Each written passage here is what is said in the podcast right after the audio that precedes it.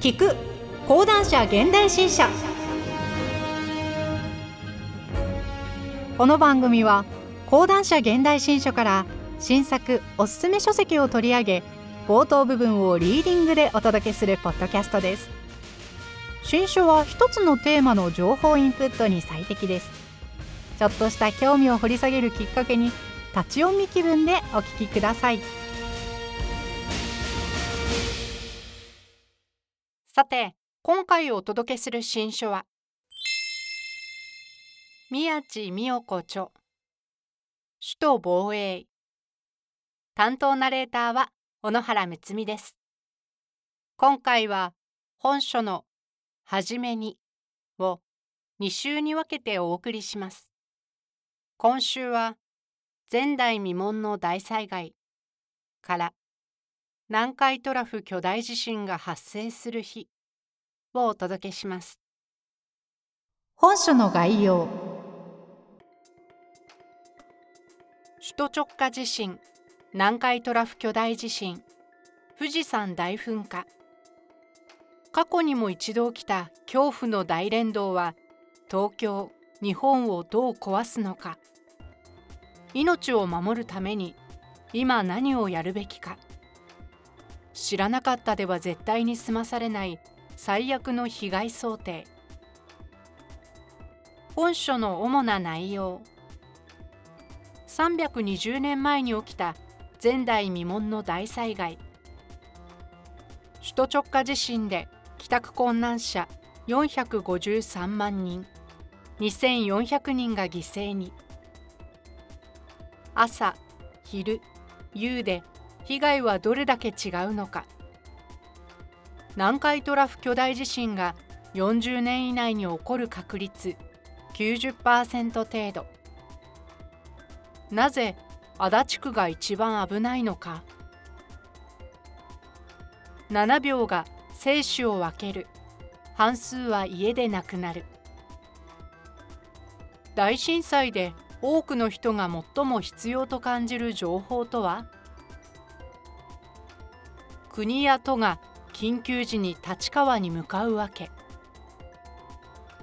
そもそも地震は予知できるのか。直下型と開口型は何が違うのか。エレベーター乗車前にすべきこと。半年に一度の家族会議をする地震学者。なぜ耐震改修が進まないのか。弾道ミサイルから逃げられない事情。天気はコントロールできるのか。ほか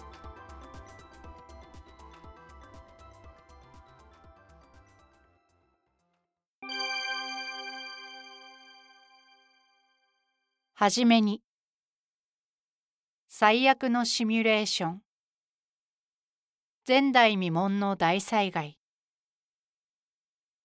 今から320年ほど前前代未聞の大災害は起きた。1703年の真冬激しい揺れが深夜の東京都千葉県神奈川県いずれも現在を襲う。江戸時代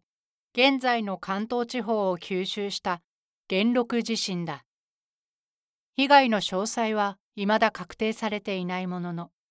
最大震度7に相当する強い揺れが起き死者は1万人を超えたと伝えられる。10メートル超の津波は沿岸に住む人々に襲いかかり一瞬にして多くの命を奪った。2008年3月に千葉県が発行した防災誌には古文書や供養碑などをもとに当時の被害がこのように記されている。房総半島南部では4メートル以上も土地が隆起。また沈降したために農業や漁業を営んでいた当時の人々の生活に大きな影響を及ぼしました。大きな地震動と同時に目の前にあった山が沈みまたは今までなかった浜が出現したのです。これらの現象がどれだけ当時の人たちを驚かせたことでしょう巨大地震は強い揺れや津波とともに大きな地殻変動も生じさせている。国土交通省によると、元禄地震が発生した時の日本の人口は3000万人弱と推計される。単純比較は難しいものの、現在の人口で表せば死者は4万人を超えるレベルだ。しかし、江戸時代中期の我が国を襲ったのは元禄地震にとどまらない。4年後の1707年10月、今度は駿河湾から四国沖の広い範囲で大きな揺れが発生した。マグニチュード8.6と推定される宝永地震は南海トラフの巨大地震で最大震度7に達したとみられる。海岸部では最大で津波高約15メートルの大津波が発生し、現在の大阪を中心に死者は2万人以上と伝えられている。内閣府の災害教訓の継承に関する専門調査会報告書2014年3月によれば宝永地震のような南海トラフの大規模地震が発生した後には周辺の地殻に加わる力に大きな変化をもたらす。発生後に地震や火山活動が活発になる場所が現れ宝永地震発生の翌日早朝にはマグニチュード6.5程度の地震が富士山の登録で発生。そして49日後には富士山の噴火活動が始まる大量の火山灰が飛来し地震による被害が少なかった関東平野でもダメージが生じたこの宝永大噴火は2週間も断続的に続き、江戸にまで火山灰は降り積もっている。報告書は少なくとも宝永地震のような非常に大規模な地震の発生後数ヶ月間は誘発される別の地震や噴火、土砂崩れなどの災害にも注意が必要であると指摘している。元禄から宝永年間に続発した巨大地震と富士山の噴火は何を物語るのか現在と違って詳細なデータは残されていないものの少なくとも言えることは2つの大地震と富士山噴火が連動し得るという恐怖だ。あえて名を付けるならば大連動と言ってよいだろう。それが今から320年ほど前現実に起きた意味は決して小さくはない。では、人口が当時の4倍超に増加し、列島の至る所で人々が暮らすようになった現在の我が国で、首都直下地震、南海トラフ巨大地震、富士山の噴火という大連動が生じたらどうなるのか。交通網やインフラが全国に行き渡り、物流が東西の垣根なく展開される今日に発生すればその被害は当時とは比べ物にならないほどのインパクトを与えるだろうタワーマンションタワマンや高層ビルが林立しスマートフォンスマホに連絡手段と情報収集を依存する今日ならではの課題も浮き上がる江戸時代の我が国を苦しめた大連動が再び起きた時あなたはどうするか。それでは最新の被害想定などをもとにした最悪のシミュレーションをご覧いただこう。ある日突然やってくる。2000年の冬、それは現実のものとして襲いかかった。経験したことのない突き上げるような強烈な揺れは人々の動きを瞬く間に封じ激しい動揺と恐怖が心をへし折る。毎年の防災訓練で何度も備えてきたはずだったが、その衝撃は想定をはるかに超えていた。室内に置かれていたテレビやパソコンは床に倒れ、食器棚からはコーヒーカップや皿が勢いよく飛び出す。窓ガラスは飛散し、タンスや本棚は不思議な動きを見せながら傾いていった。使い慣れたスマホは通信障害で機能せず、助けを呼ぶことも、家族や友人の安否を確認することもできない。テレビのニュースで情報を得ようにも停電が阻む。できることは暗闇の中で静かに待つだけだった。すぐ近くの住宅の窓から真っ赤な炎が猛烈な勢いで噴き出し、悲鳴と怒号が響き渡る。林家から林家へ延焼していくのは時間の問題で、商品棚がドミノ倒しになったコンビニから逃げ惑う人々の表情は、この世の終わりを感じさせる。日本の首都を襲った大地震の規模は、マグニチュード7.3。人、物、情報が集まる東京には、地球外生命体に強襲されたような信じられない光景が広がった。江東区や江戸川区など11の区は震度7を記録し、人口の多い23区の約6割は震度6以上の揺れが起きる。6000人以上が死亡、負傷者は9万3000人を超え、ライフラインは次々とダメージを受けた。ビル崩壊、大渋滞、助けての声。この日、タクシー運転手の浜田幸雄、仮名は夜の街を流していた。休憩に入ろうとした矢先、常連客からの電話が鳴り、湾岸エリアまで来て乗せてよ、と頼まれた。OK、10分ほどで着くから待ってて、と、普段と変わらない応答でアクセルを踏み込んだ時、車が持ち上がるような激しい衝撃を感じる。ド、ドーン。追突された時のものではない、地鳴りのような音が響く。それは腹底を揺さぶられるような強いものだった。都会の喧騒を上回る大音量の緊急地震速報がスマホから鳴り響き、必死でハンドルにしがみつくしかない。車がひっくり返る。もうダメだ。と身をかがめるのがやっとだった。最初の激しい揺れは10秒ほどだったが、1分以上に長く感じた。顔を上げた時には周囲の信号機は倒れ、道路沿いの建物は崩れている。ビルや看板の明かりは消え、歩道には瓦礫やガラスが飛び散り、呆然と立ち尽くす若者たちの姿は映画のワンシーンを見ているようだ。やや揺れが小さくなったことを感じた浜田は、汗で締める手で強く握りしめたスマホから家族への電話を繰り返した。だが一向につながらない。まさか死んでないよな。と不安ばかりが募る。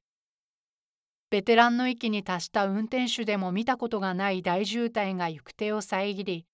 やむなくタクシーを路肩に放置することにした。真っ黒な道を月明かりだけを頼りに急ぎ足で自宅に向かう途中、不気味に静まり返った街では、どこからともなく、助けてというわずかな声が風にこだまし、耳に残った。関西出身の浜田は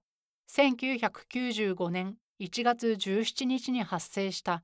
阪神・淡路大震災で母を失った。日本で初めての大都市を直下とする地震で最大震度7を記録。兵庫県を中心に6434人、災害関連死含むが死亡、3人が行方不明。4万3792人が負傷した大地震だ。テレビやスマホからの情報が遮断される中、浜田はかつて経験した地震と似たような揺れを感じた。路地を曲がれば自宅という場所にたどり着いた時、浜田は顔見知りの消防団員に制止される。立ち入り禁止になっているんです。もう行かない方がいい。見慣れた道の先には見るも無残な状況が広がっていた飼い犬の散歩で知り合った近所のシニア夫婦が住む一軒家は倒壊しあちらこちらに炎が見える高いビルからは煙が空高く立ち上り住み慣れた木造2階建ての自宅は林家に助けを求めるように傾いていた。妻が家にいるんだよ。とにかく行かせてくれよ。何度も勢いよく飛び出そうとしたが、必死に制止された。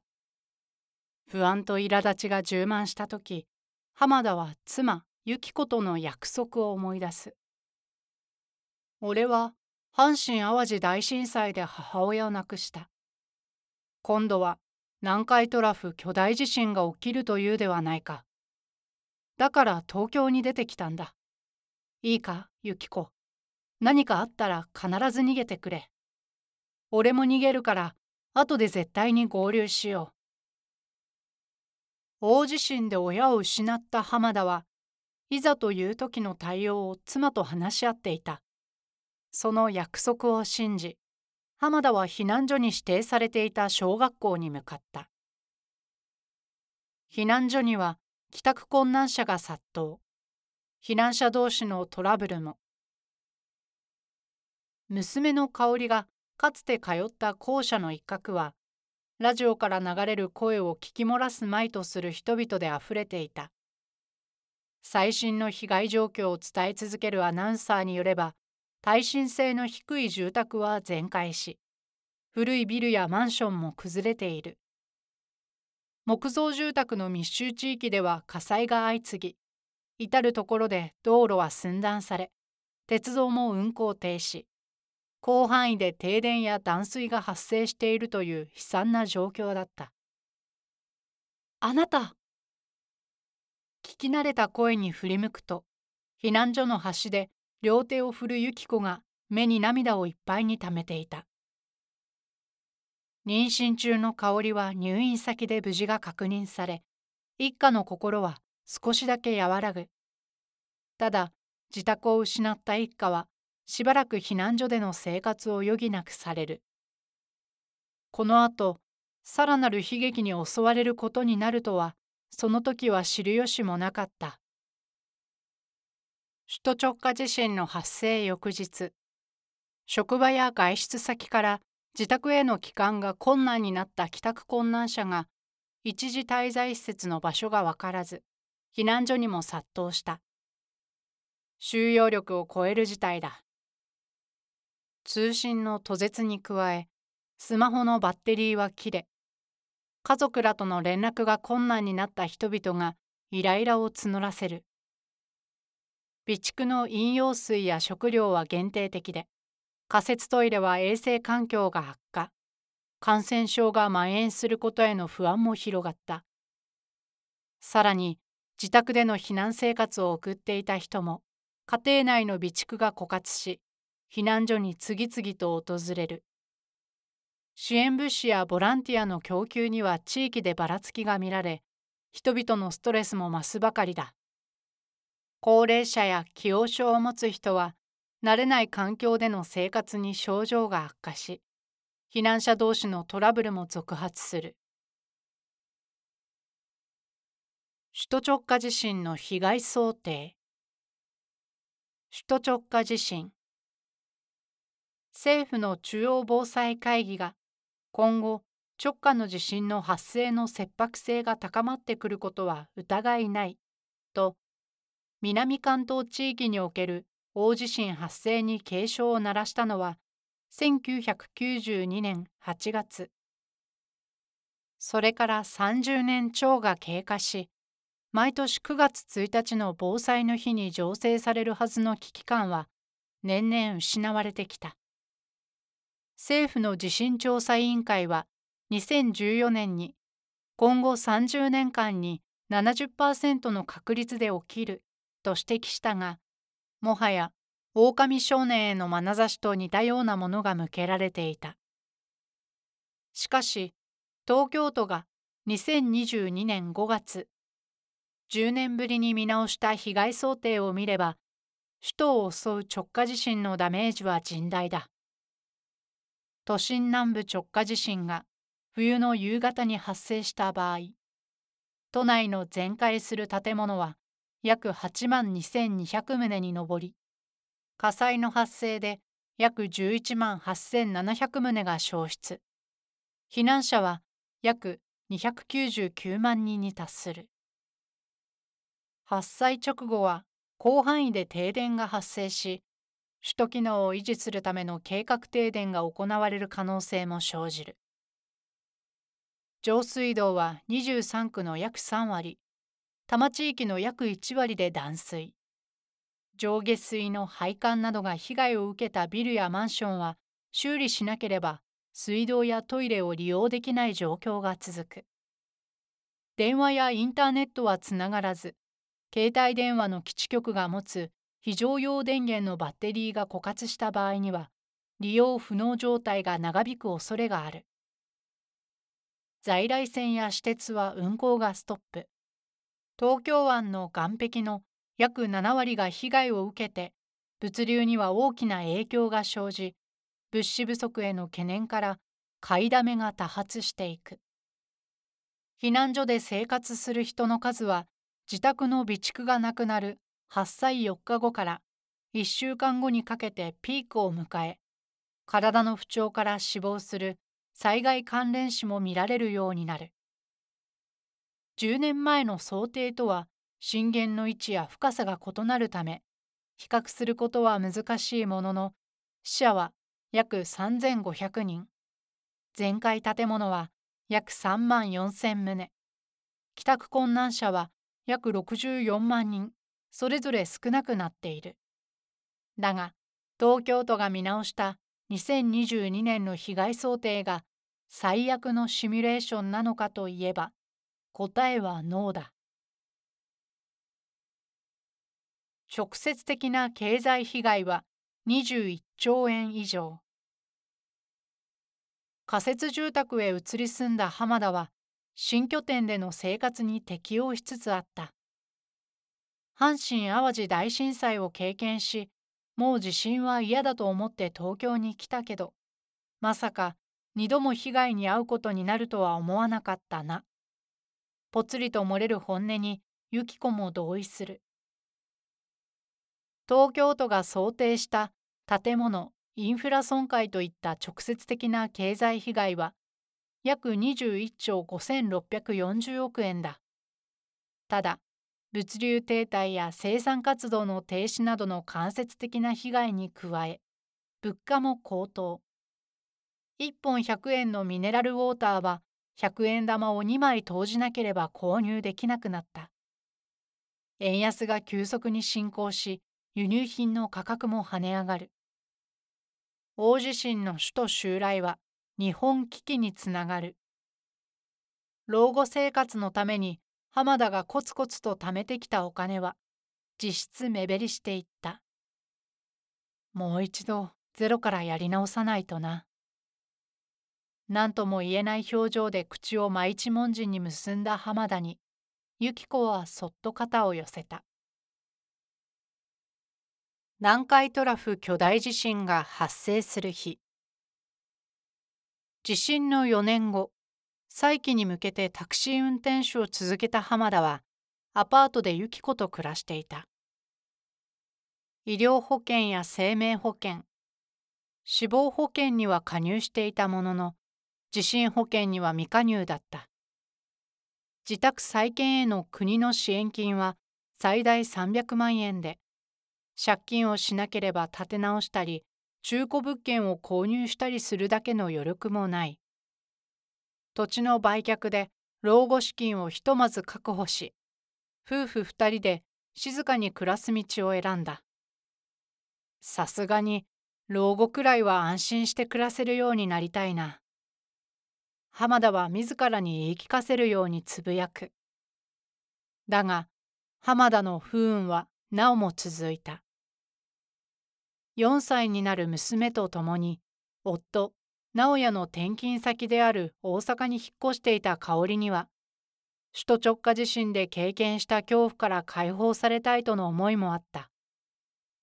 もちろん、政府の地震調査委員会が2022年1月、南海トラフで今後40年以内にマグニチュード8から9の巨大地震が発生する確率を引き上げたことは知っている。前年の80から90%から90%程度とさらに高確率になったことに不安がないといえば嘘になる。ただ暮らし慣れた首都の悲惨な状況や友人の死というショックから早く立ち直りたいと大阪移動の内情を受けた直哉についていくことにした。浜田のさらなる不運とは南海トラフ巨大地震の発生を意味する。1995年の阪神・淡路大震災の傷を癒そうと上京した浜田はタクシー運転手になった直後に由紀子と結ばれ溺愛する娘香織を授かった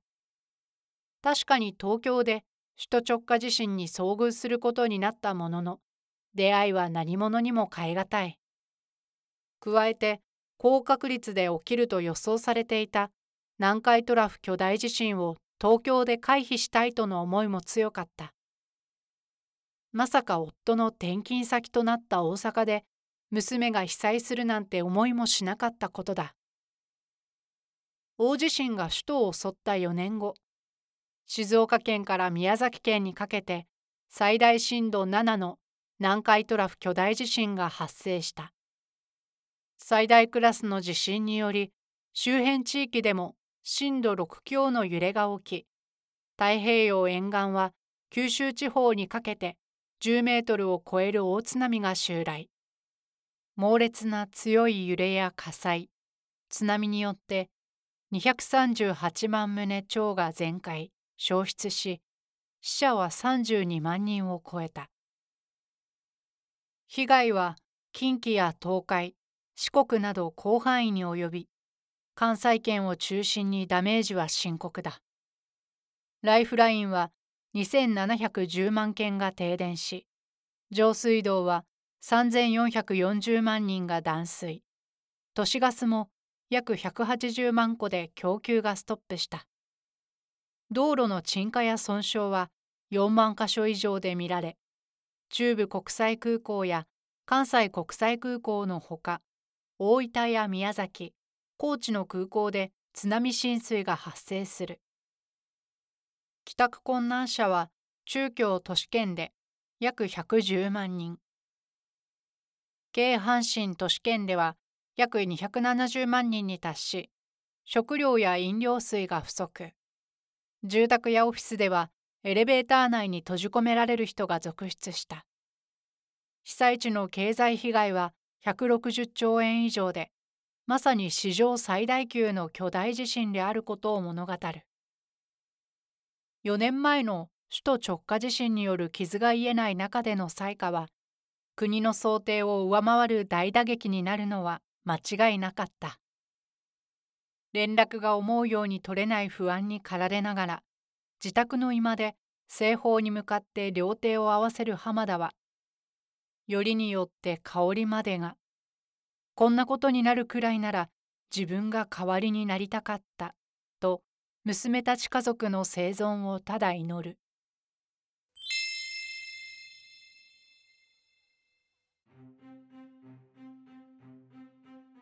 今回は講談社現代新書から宮地美代子著首都防衛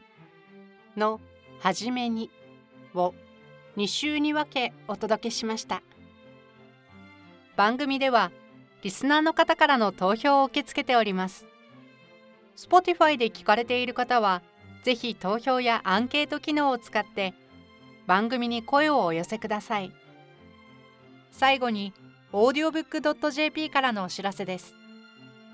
オーディオブックは家事をしながら車の運転中など好きな時間に本を音声で聞くことができるサービスです。オーディオブック .jp なら日本語オーディオブック数がナンバーワン。人気のビジネス書や話題の小説など豊富なジャンルが揃っています。アプリをインストールして聞き放題プランに登録すると最初の2週間は無料で何冊でも聞くことができますぜひオーディオブックを聞いてみてくださいねご利用はアプリストアでオーディオブックと検索してみてください。ピンク色の本のアイコンが目印です。こちらでもぜひお聞きください。